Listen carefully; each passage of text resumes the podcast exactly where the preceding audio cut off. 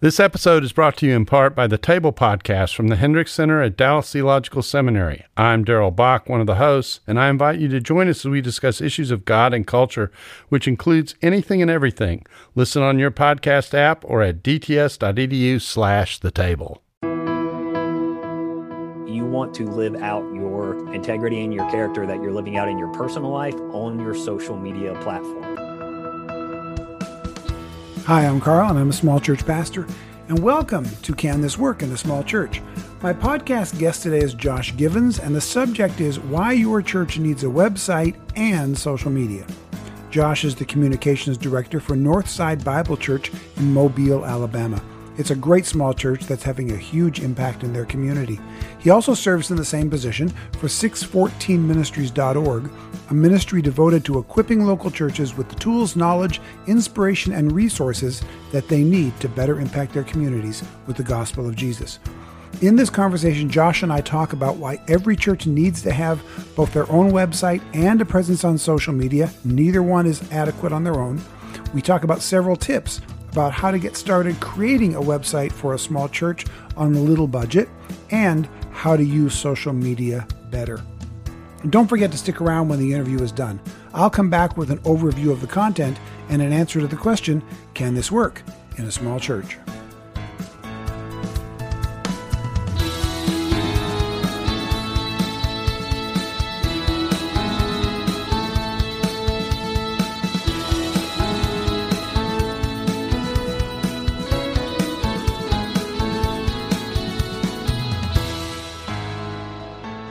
Josh, welcome to the podcast. It's good to have you here, my friend.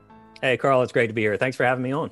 Thank you. Uh, yeah, you you and your dad, Stan, uh, we've been connecting a lot more lately. You did a great conference uh, this past summer uh, that I got to be at and got to see not just the work that you're doing with other pastors, but the work you're doing at your church and in your hometown. So there's some great stuff going on. But in addition to what you do in your home church, uh, you guys are doing a lot of work with small church pastors. And uh, one of the things that you that caught my eye recently was you put out a blog post that asked and answered a question that I get indirectly asked a lot. And it's about Facebook and websites. Nobody asks this question directly, but in conversation about, hey, what's your online presence? Often I'll hear a small church pastor say something like, well, we're on Facebook, and so we're good. And when I ask, Are, do you have a website? The answer will be, well, we don't really need a website because we're on Facebook. To right. Which my response is always, you really do need a website. And then you went right into it. Like, so let me just ask you, what is your answer when people ask, we've got a Facebook page, why do we need, do we need a website? If so, why? Right, right. Well, there's so many reasons that you could just get into with this. I will say right out of the gate, first of all, and one of the biggest reasons, especially right now, with the way Facebook is and the way that they've kind of started um, directing their platform and everything is I, I just always tell pastors of no matter what size church they are, you're not the boss of the content on Facebook. Facebook is the boss of the content. And they look at me and they kind of go, well, what do you mean by that? And I'm like, you're not in control of what you put out there. And I don't know. And, and this has actually kind of come up even more recently with the pandemic and the COVID thing and all of that. If you post something and even just say, due to COVID nineteen or an outbreak of such and such, we will be canceling services tonight and we will re-meet um, Wednesday at six p.m. Hope you guys all have a great week. Facebook will flag that because it has the words COVID nineteen in it. And there'll be a little message at the bottom that yep. says, and we all know this, we all encountered this when we started posting on Facebook during the COVID pandemic.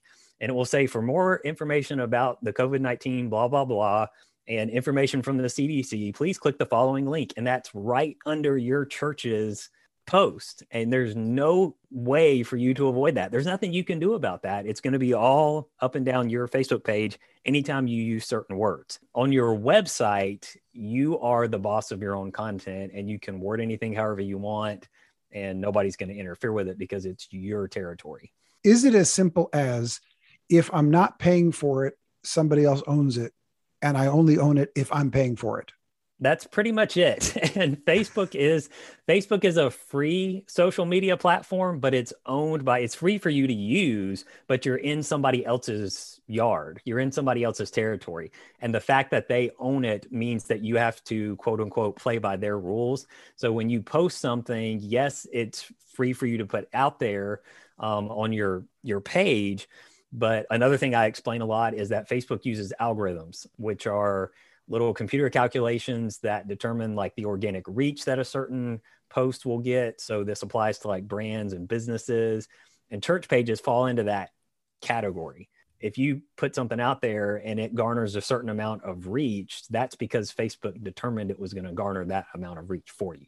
Whereas on your website, you can reach as many people as you want because you're in control of the content. Yeah. And an algorithm, for those of those of us who are not as savvy about the stuff as you are, is basically a very large and very complicated computer calculation that isn't static, but in fact reacts to certain things and right. responds to them.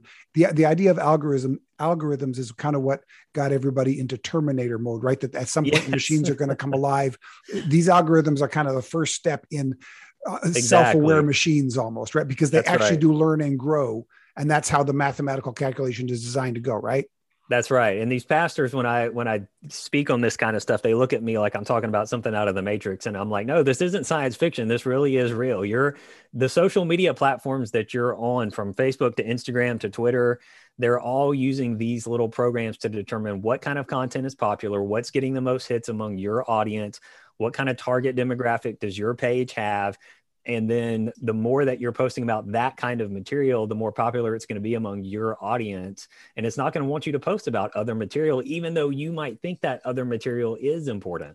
Right. So it's, you're not saying don't be on Twitter, don't be on Facebook, don't be on Instagram. Not you're saying, at all. You're saying don't just be on Don't those. just be on there, because you're not always going to be the boss of it. You should absolutely be there. And the local church at large should be on social media a thousand percent, because it is a digital mission field and a half. We should have a presence there to reach people with the gospel. There are real people that we should be reaching there all the time, twenty-four seven. We should be putting our content out there to be seen. Okay. So for those of us who grew up in an analog and not a digital world, would it be accurate enough a metaphor to say your website is like when you own your church building, and being on Facebook or Instagram or Twitter is like going out into the park and preaching? Yes. I own the building, and whatever I do in the building is up to me to do in the building. That's right. And so I control that, but we need to be on social media because we're supposed to go out. We're supposed to go out into the park. We're not just supposed to say, come into the building. Invitations to come to the building is part of it. Yep. So both are necessary, right? Mm-hmm. So would you equally say a church that has a website but is not on social media, would you give the same message to them that they need to be on social media, just like you give to a church that is on Facebook but doesn't have a website? You got to have a website. Yes, I would. And in fact, I have done that. So yeah. There are churches through through the revitalization organization that I'm with, uh, that, you know, you came and spoke at our summit um, for six fourteen ministries. Uh, there are a number of churches that we work with where when we have gone in and I've looked at their social media and or website presence or their tech to assess that, I've seen, oh, you guys only have a website and you're not on social media. I would give the exact same advice. Why are you not there? And it, and in most cases, it's because, well, we don't want to mess with that, or the pastor doesn't understand it, or, you know, whatever. And it's, it really is, like I said a second ago, it's a digital mission field. You got to be there. Yeah. L- let's get into a little bit then on, on each of those. What are some of the biggest mistakes we're making on social media? What would you say would be top two or three things? Hey, pastors, I see you guys doing this. You need to stop doing that, or you're not doing this, and here's something you should start doing. What would, what would be two or three of the biggest mistakes we need to be aware of on social media? Uh, are you asking for pastors for their individual profiles, or are you asking for pastors on their on their church pages? ah, let's, I, I was asking for church pages, but now that you brought okay. it up, let's let's start on individual profiles, because I yeah there there's a whole weird world there that we need to touch on. There is a world word there. yeah, let's start let's start with individually, because first of all, pastor, you are never not the pastor. Don't doesn't matter what your your That's right. tag is on social media. Uh, they will figure out that you're the pastor, and it will have an impact on your church, right? So yep. let's start yep. with what are some of the personal mistakes we make on our personal page? I would say right off the bat, stay away from politics. I mean, I know that, you know, a lot of people advise this one all the time, but be careful. And if you're not going to stay away from politics, be careful with politics because it's divisive. And if you're going to do that on your personal profile, you should know that everything you post is public, especially to the people that you're friends with, and you're friends with people from your church. And so people from your church are going to see the things that you post, and they're going to want to know, okay, why is the pastor talking about such and such when he preached on such and such on Sunday? And if something doesn't line mm-hmm. up, they're going to question that. There's going to be a question of integrity or character there maybe, and things like that. So you, you want to live out your integrity and your character that you're living out in your personal life on your social media platform. Right. Now, in addition to that, I have heard, and maybe you, given what you do uh, in the social media and media realm in general, you may have some answers to this. I have heard that in general, when a person is trying to figure out what church to go to, not only do they go to the church website, but they will quite often search out the pastor's private social media stuff. They'll take a look at your Facebook page. They'll take a look at your Instagram, and how you behave there has a big impact on whether or not they will choose to attend your church. Is that true? Yes, it is. Um, it it absolutely is. And if your pastor has a personal blog, especially, and if your pastor has a link to his own Facebook page, not profile, but page, like if the if the church is large enough to where they the pastor is either running his own page, um, sort of like you have a page um, because you, right. you know, you're writing books and you're doing things like this. So if he has enough of a following to where he actually has a page, they are absolutely one hundred ten percent going to check that out first before they decide to make a visit to the church in person. So what you have done, Pastor, personally on Facebook is more of a front door to your church than the actual physical front door of your church. Oh, very much so. All of this digital stuff on social media and or your website is the front door more than the physical front door every time. Yeah. We've got this idea of almost physical separation in our heads where the church website is one thing, but my personal Facebook pages, and just simply putting down all opinions, mine really doesn't change anything, right? Right. I see that all the time, especially on Twitter. Opinions are mine only, like, oh, okay, well then I won't, I, I won't talk about how how I think your church is, because that, that's just the pastor's opinion, and they're going to be totally different in the poll. It's just so weird how we make those separations out, isn't it? Exactly. Exactly. It is. Yeah. And we're the only ones who think it matters. Yep. But yeah, everybody else is looking at it, and, and which in fact, of course, we do with others too, don't we? Somehow we have that rule for others. We take a look at it, whether it's a company or whatever, and we see how the C E O behaves, and we go, I'm not buying from that company anymore because of the behavior of the C E O. Well, it's right. Even more so in a church, because we're not just selling a product. Who we are is central to the message that we carry. That's right. That's exactly right. That's some of the personal. On the church uh, generated social media, what are some mistakes we've made or things we could do better? Okay. So a lot of things that you could do better there are, and some of these are real simple. And I actually gave a presentation at a small church that we did some revitalization work with through six fourteen. And I gave a presentation called, I think I titled it uh, Five Things You, you Should Stop Doing on Social Media or something like that. And this sort of thing came up in there. And then right after the presentation, I got swarmed by a lot of the small church pastors saying, well, I do this. Why should I stop doing that? And why should I stop doing this? And can, can you look at my Facebook page and see if I'm doing this? Right. A lot of it is real small, little stuff, but it's stuff that people notice. And a lot of pastors think of this as things that aren't a big deal, but to your average, especially your social media junkies, they are a big deal.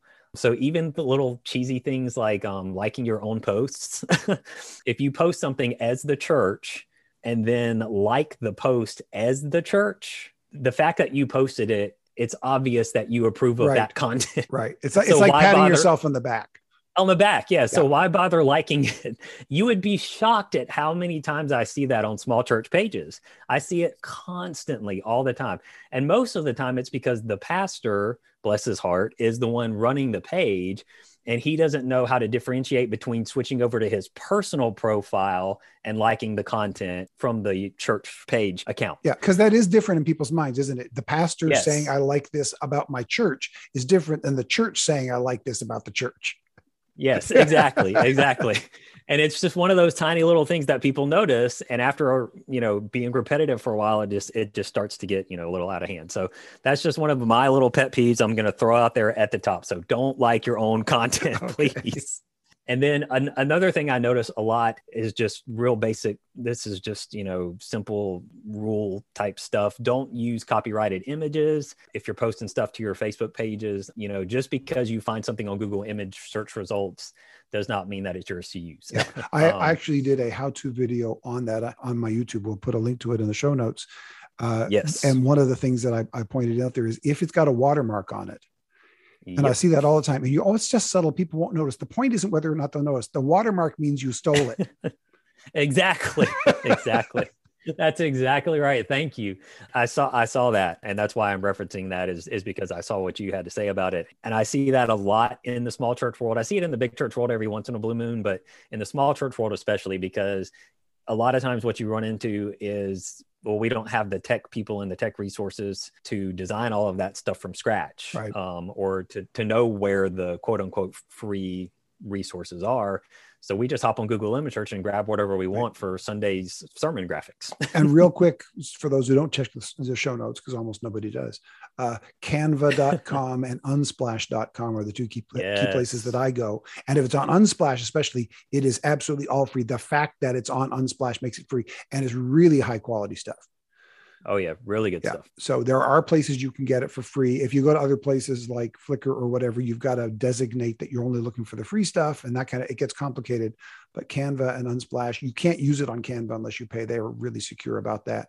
And they also help you right. with design and all kinds of cool stuff. So, uh, all right. Any, anything else real quick on the mistakes we make on our church Facebook or social media pages?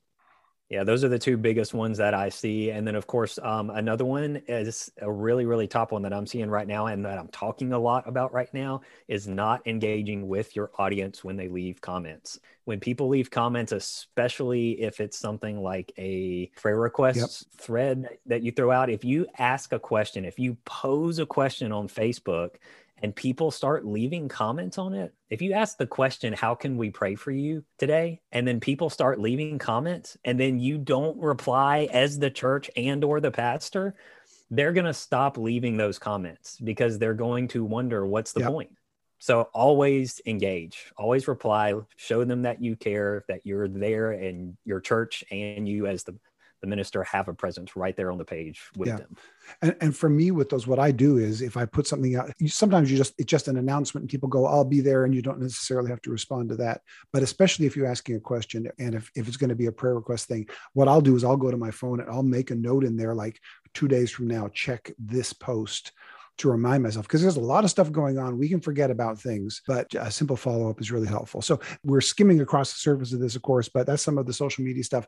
Now let's take a look, look at the website and a couple questions that I know most small church pastors are going to have when they hear you have to have a website. Question numbers one and two are going to be, how do I do this if I have absolutely no technical expertise? And two, without it costing me a ton of money. I get that I'm going to have to spend something in order to actually own it. But when right. you go to web design companies, the money starts mounting up real fast. And it sure. feels to a small church pastor, especially, I'm not going to get a website that I'm not embarrassed by unless I spend several thousand dollars. So how do we begin to approach that? The first question I always have to ask right out of the gate is what's your budget like? And if your budget is hardly anything at all, you're going to be looking at the resources like WordPress. You're going to be looking at resources like Weebly dot com, um, where you can build a website or a even a blog site that looks like a website and functions like a website, and where you can still maintain complete control of all the content that's there and everything that is posted there and all of the pages, and you can design it to look the way that you want it to look. But you are going to be, particularly with particularly with Weebly and even in some ways with WordPress, you're going to be uh, designing within the themes that they have right. in most cases. Now you're talking WordPress dot com, not WordPress dot org. .com. Because .org is, is very robust, and that's what like half the websites robust. in the world are built on yep. or something like that. But WordPress dot com exactly. is basically out of the box. Right, right out of the box. Bottom line is the, the easier it is, the less control you have. Yes, exactly. And if you don't have a lot of um, web design expertise, especially with like like what I had to go through in college with like um, writing H T M L code from scratch and all that kind of stuff, if you're if you're not in that world, then you're going to probably want to work within like a theme. You're you're going to want to do the whole, let's pick a theme, let's buy a domain name, let me just, you know, design a logo, stick it up there and start okay. going from there. Aside from the word logo, you just said a bunch of things that seventy-five percent of the listeners aren't going to understand what they are. so let's so let's get into those. I and the only reason I understood it is because seven or eight years ago I had no money, but I was determined to get this ministry going, and I built mine from scratch. I do right. not recommend it, uh, both for the time and frustration it will cost you. Plus, it'll never look quite like it should. So let, let's start with that. Let's let's make the assumption that most of the people listening right now are in small churches. They have limited, a very, very limited budget. That they're go- they're on Facebook and, and social media only, at least partially, because of the cost and because of the ease. They don't they have neither the time nor the finances. So what does the, the pastor of the small church who's hearing, I yeah, I get that I need a website. I really want to be on a website. I want to control our own content, and I want people around us to look to look at it and go, oh, they have enough concern and care about the message that they're putting out there to have gone out of their way to create a website, and the web- website looks decent. Mm-hmm. So what are a couple first steps that they can take to at least put some hope in their heart that this is something that's accomplishable by the average church of, you know, forty to fifty people or less? Again, WordPress. Go to WordPress, your WordPress dot com or WordPress dot org, and learn those site. You need to be digging into that and setting that up. And if you as the pastor can't set it up, maybe you have a millennial in your church who's technology inclined. Maybe you have a college student in your church who's tech inclined, and you can get with him or her and say, hey, I would love for you to set this up for us. You know, would you be willing to get with me and take a few minutes to help me understand how this actually works? Whatever that looks like. Now, there are some great, and I do recommend these, there are some fantastic tutorial videos on YouTube for all the WordPress stuff. Um, so if you start digging into WordPress and you're unsure of how to go about doing it, there's some great tutorial videos on how all of that works. If you've got even minimal experience with tech, where you're comfortable opening up a Zoom account, you're comfortable, you're the one who actually opened up your church page on Facebook, and you're comfortable with that. You know how to do a Word doc, you know how to do a YouTube search, these basic things. And you're like, yeah, I'm comfortable online. Yes. Then my thought would be WordPress dot org, because that's the one, it takes a little more work, but you it actually d- do, you own the functionality of it. Yes. Yes. Whereas WordPress dot com is easier, but they still really, they really own it more. It, that's a weird thing online. We we talked earlier, like if you own your, if you have a website, it's like owning your own property. It really isn't, because everything online is kind of owned by somebody else anyway. Right, right. Right. There's always, yeah, there's always somebody else with a hand in the pie. There's the server, there's the, yep. you know, there, yeah, there's all the different things. But WordPress dot org, I think, probably gives you the most control, the most functionality, the most options. Yes, that's true. So you go to WordPress dot org. It's really easy to sign up. You can actually get a blog going in about twenty minutes. You just yep. pick a standard theme. Would that be a, a way to do it? Maybe even just get on there with a, a couple decent photos, with a map to the church, with the, your service times listed. And then as you go week by week, month by month, you just continue to build it. Is that a good way to even start? Yes, I do recommend that. But also if you're going to, when you're going to put all of that kind of stuff up on your So go to your pastor as well and ask him, get with him about the kind of stuff that he wants on the site too. I did this, one of the first websites I ever, that I ever set up for our church years and years and years ago, which was a WordPress site. And I got with my dad and said, what all are you looking for on the, the site before I put it up? You know, obviously all of the essentials, like you were just talking about, have to be there, but what else are you as the pastor wanting to be on this site for visitors to stumble across? Um, obviously there's the seeker friendly stuff, but the pastor is going to have some really good insight into, okay, well, when people see our church online and connect with our church online, this is what I want them to experience. So photography wise and beliefs and all that kind of stuff. Including before you go to WordPress dot org, because I discovered this, I got on there. And then the first question was, you know, what's your, uh, what U R L do you want or whatever? So you've got to decide uh, what you want your site to be called. for instance, like if you've got a fairly common church name, you're going to have to come up with a w w w dot name dot com dot org dot church, whatever. But decide that right. before you get on there by doing some searches and finding, does somebody else own? Because if there's somebody yep. else that has exactly your church name, guarantee you it's been picked up already, which means oh, yeah. you're going to have to add your city name or something in the U R L. Yep. But you need to decide that in advance, or you're going to get part with you and then just give up because you can't even pick a name that works. So you want to exactly. you want to pick your name. You want to decide, what do we want, like on the homepage?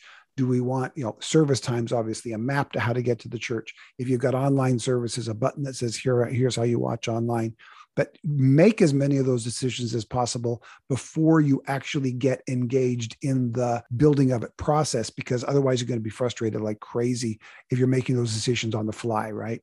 Exactly. And now a short break to talk about something else. If you like the content you're hearing, here are two things you can do for us. First, forward this podcast to a friend. Second, consider becoming a financial supporter through Patreon, Venmo, or PayPal. Just go to carl vaders dot com slash support. For as little as three dollars a month, you can help us put these resources into the hands of the ministries that need them the most. Our support link is in the show notes.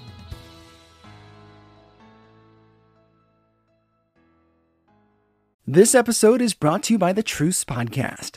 I'm sure you've been there. You're at an event, a dinner, a small group, and someone says something like, "If you're a Christian, you have to vote Republican." Huh. That raises an interesting question. How did evangelicals like me get to the place where we just assumed we'd all vote one way?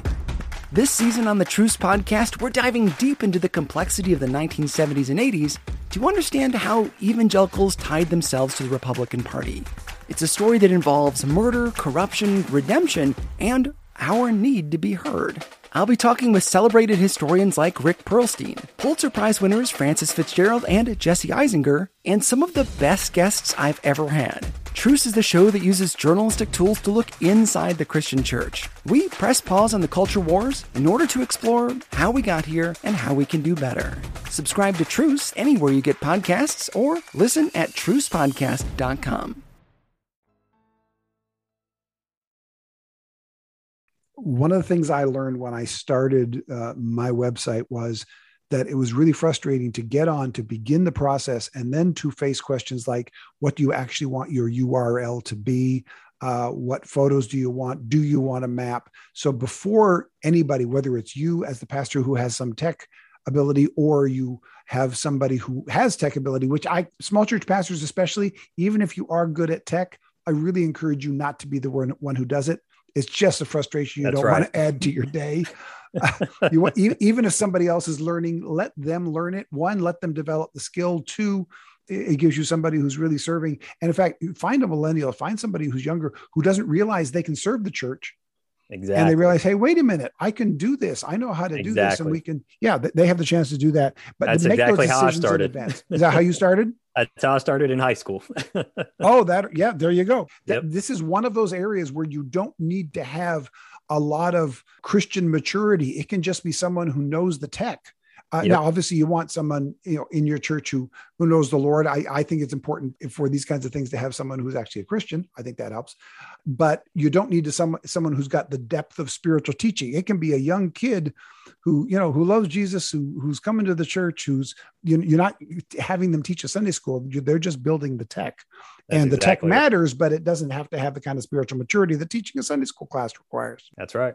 So you can you can have that for people. You can get a, a good starting on-ramp for them, but give them all of that. So what? Let's do this before we get into the lightning round questions. What are, let's assume, okay, we've got somebody who technically knows how to build it. They go to wordpress dot org. They pick a decent theme. We won't even talk about what themes are, because once they get in, if somebody does know WordPress, they'll know what a theme is. Sure. What would be four or five things that your website needs to have? Okay, so four or five really basic things your church website is going to need to have. I'm going to highly recommend, like you said a second ago, obviously a Google Map plugin. That's one of the first things that I always recommend. And if you don't know how to do a Google Map plugin, you can just visit. You, you can literally look up your church's location on Google Maps. There is an option to embed the H T M L coding um, and you can plug that into the H T M L of your WordPress site and put the Google map there. So it makes it accessible to any visitor to the site. They can click on the map and either blow it up larger on their screen or on their tablet or their smartphone. They can go, they can offshoot to Google Maps. They can o- open it up in their Google Maps app if they're viewing it on a mobile device, which is really handy. That's definitely a really big yeah. deal. As intimidating as some of that technical language you just did might sound to a lot of the pastors listening, if anybody has a comfort level of being able to build your website, even if they're learning it, what Josh just said is not intimidating at all. It's actually very easy. Right, right. It's literally a matter of copy paste, because the cool thing yeah. is Google has actually done the work for you by providing the H T M L code that you need. So on their end of it, all you're literally doing is copying and pasting their coding and then dropping it into the appropriate place on your site, wherever yeah. you want the map to go. So that's real easy. The other thing you're gonna want is, obviously you're gonna want your, let's see, a beliefs page mm-hmm. um, is gonna be really important on a church website. If I'm coming to, if I'm checking out your church online, I'm gonna wanna know what you believe, where you are. We already mentioned that with the map, uh, what your service times are. So service times are really big. And I'm going to want to be able to either listen to and or see your pastor. So a sermon audio and or video, depending on which one of the two or both that your church is doing, is going to be big. So you need to have a, a messages page. So even on a WordPress site, if you're just going to be dropping in like little M P threes of your sermons, which our church did for a number of years, that's something that you can always do. So have a sermon uh, audio player section. And then I'm going to say it's going to be a toss-up between a calendar or a way to give online. I would probably say giving online is going to go above that for me. You need to have a little plug-in, and there's tons of ways you can do this on a WordPress site, to where people can give to your church through your website. Yeah, especially important now with COVID, where a lot of your regulars who yes. would normally attend and or are still very committed to your church simply can't physically be there. That is exactly right. Yeah, our online giving has increased exponentially over the last year and a half, as in as in it's transferred over from actual physical checks in the basket to online giving instead. Oh, yeah. We haven't had a massive increase in giving. It's just simply migrated from physical to uh, virtual in the last year and a half. That's right. And if we didn't have the option, we might have simply lost that money. It may not have been given at all. That's right. It, it seems weird because, obviously, you know, you said, you know, the service times, your address, and it is amazing how many times I've been to church websites and I can't find their address. You have no idea where they are. I mean, seriously, or I can't I find, it. I can't find a phone oh, yeah. number to get a hold of somebody. J- yep. Just the basic contact information. It, it, it needs to be there, and it needs to be really quick to find. They shouldn't exactly. have to click two or three buttons to find it. Exactly. It, it should not be something that they have to filter through a lot of pages to discover on your site. They should literally be able to, and, and on our church's website, if you hit north side mobile dot org, we have a page called New Here that is specifically for visitors to the site and people who are interested in coming to the church in person. If you have a New Here page, that tells a seeker, this is just for me. This church went out of their way to make a page just for me with information that I'm gonna, going to need before I make a visit. Service times, location, map, all that good stuff. In fact, that would be a good idea. north side mobile dot org, you said? Yep. Yes, sir. That would be a great place to go just to physically see how it, it works. Uh, for our church, cornerstone f v dot com, same thing, just to give you an idea of how two small churches are doing it in a way that is very accessible, very usable, that kind of demonstrates a lot of the stuff that we're talking about. So that's right. That's right. So many things we could go into this, and at some point we probably will come back with you again to do that. And I will, um, before the lightning round, I will throw yep. out one more quick note. Okay. To answer your question of why you do need a website and not just a Facebook page, is one more really good reason that I was just rattling around in my head is that not everyone, believe it or not, even in two thousand twenty-one, not everyone is on Facebook, as shocking as it might seem. Even in my travels with six fourteen, when we've gone to a lot of these real small churches, especially churches in rural areas, there are still people that we encounter who do not have a Facebook profile, who are not Facebook savvy. Um, there's a lot of senior saints who are not on Facebook in small churches. They just don't, don't want to have anything to do with it. They're not engaging with it or anything. But when they want to find out something about what's going on at the church, or an event on the calendar or listen to a sermon they missed or something, they they need a place where they can do that. And a website is one of the best places to make that happen. That is a huge point that I can't believe both of us forgot until right now. It's, it's a it's a really, really big thing. Facebook, I mean, like the whole world is not on Facebook. And even on the other end, those that are tech savvy, there are more and more who are just done with Facebook. That's right. W- w- with the decisions they've made, whether you know, whether you like it or not, I'm not going to make those arguments about, about it, but there are a lot of people who are leaving. In fact, yep.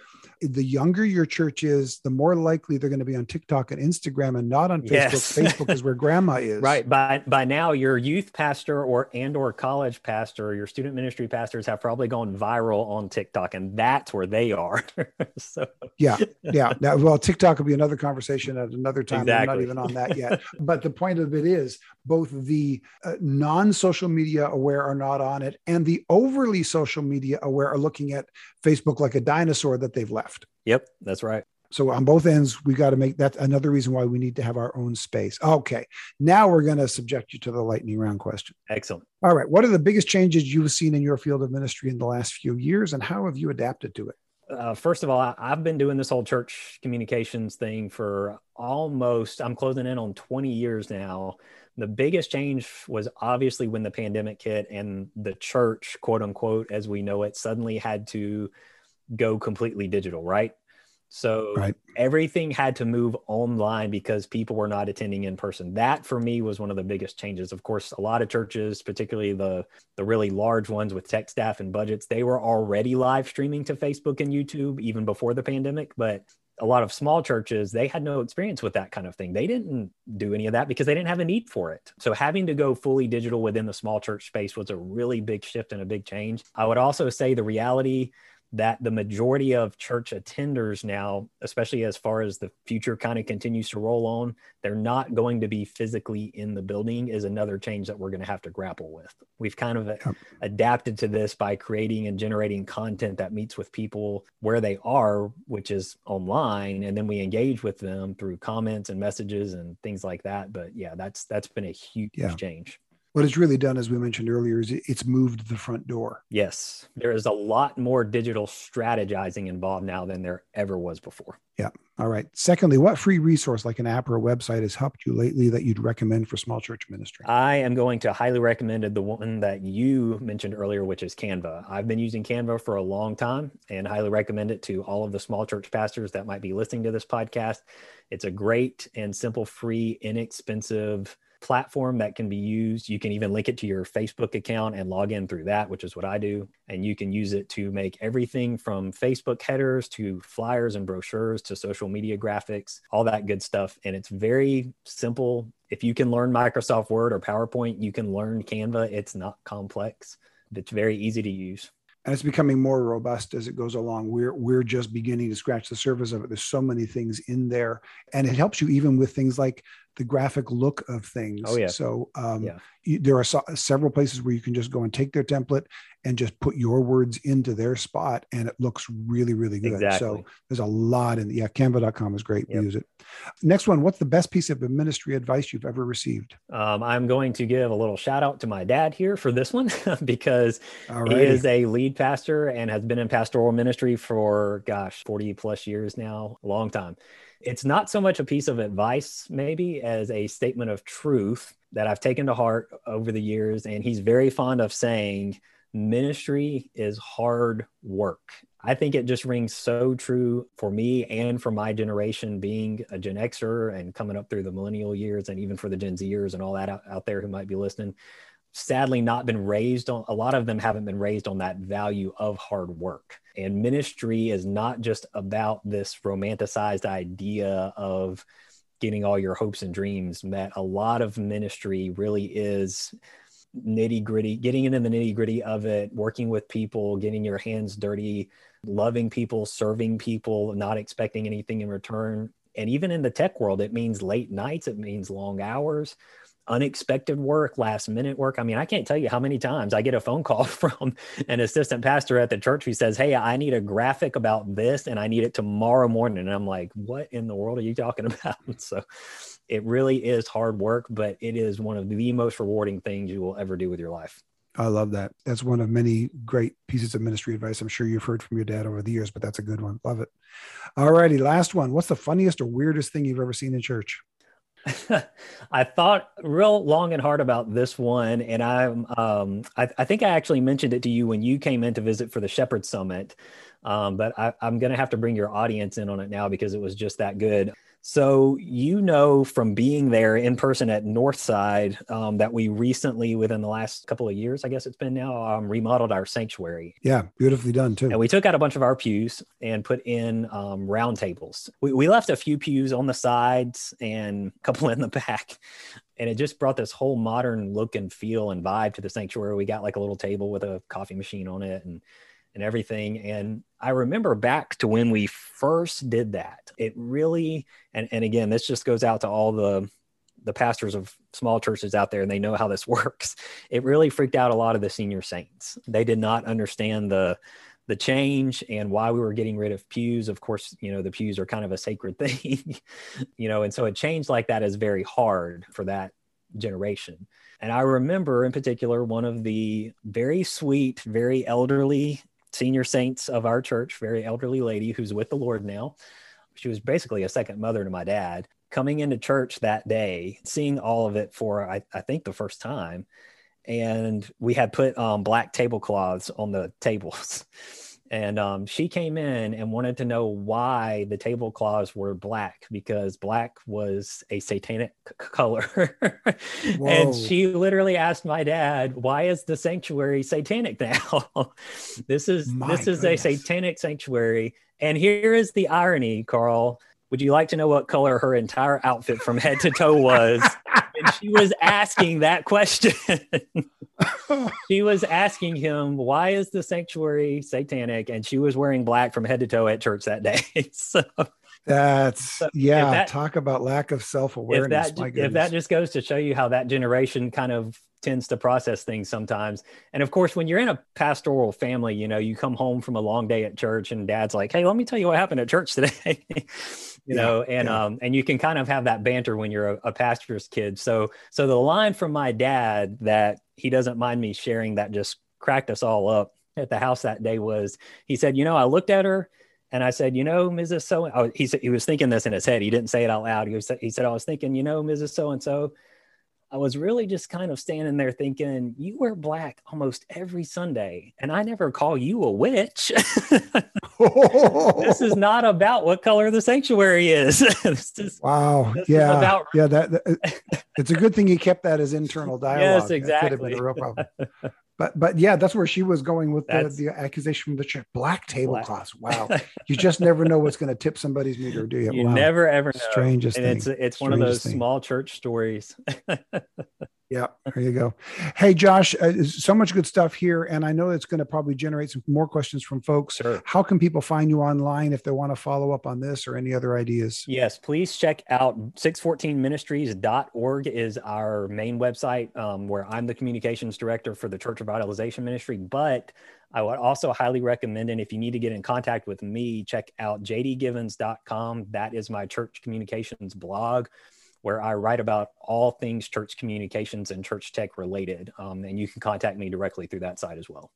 Yeah. Uh, so much great material from six fourteen ministries dot org, the podcast, uh, great material on the website. Uh, Josh regularly writes articles, you know, one of which was the inspiration for this episode today. So I really encourage you to check with that. He and Stan have great hearts for the church and for small churches and for small church leaders and pastors, especially. So uh, Josh, thanks so much for all of your help today. I really appreciate it. Thank you, Carl. It was great to be here. The online world is filled with so many opportunities and potential pitfalls, isn't it? But we have to engage in that forum if we want to meet people where they are. I love how Josh tackles the important issues regarding our church's online life, from the pastor's personal presence to how our church communicates so much before people ever step inside our buildings. So, can this work in a small church? Can we connect better with people online with both a website and social media without it costing a ton of time and money? This time the answer is yes and no. Let's take a look at both of them. Yes, we can and must get online and stay connected to the people that we meet there. No, we can't do it without it costing us something in both time and money. Yes, there are ways to get on social media and start a website without breaking the bank, but no, you cannot own your own online real estate without investing some money and some time to do so. But it's no different than the time and money it took to find and rent your church building or to build your church building. This is a huge part of how people connect today, and the message of the gospel is important enough to make the investment to be online, both in social media and on our own website. If you'd like to become a Patreon partner for as little as three dollars a month and help put these resources into the hands of the ministries that need them the most, check out our Patreon link in the show notes. Want a transcript of this episode? It will be available within a few days of the podcast air date at christianitytoday.com slash Carl Vaders. You can find the link in the show notes. This episode was produced and edited by Veronica Bieber. Original theme music was written and performed by Jack Wilkins of jack wilkins music dot com. The podcast logo was created by Solomon Joy of joyetic dot com. And me, I'm Carl Vaders, and I'm a small church pastor.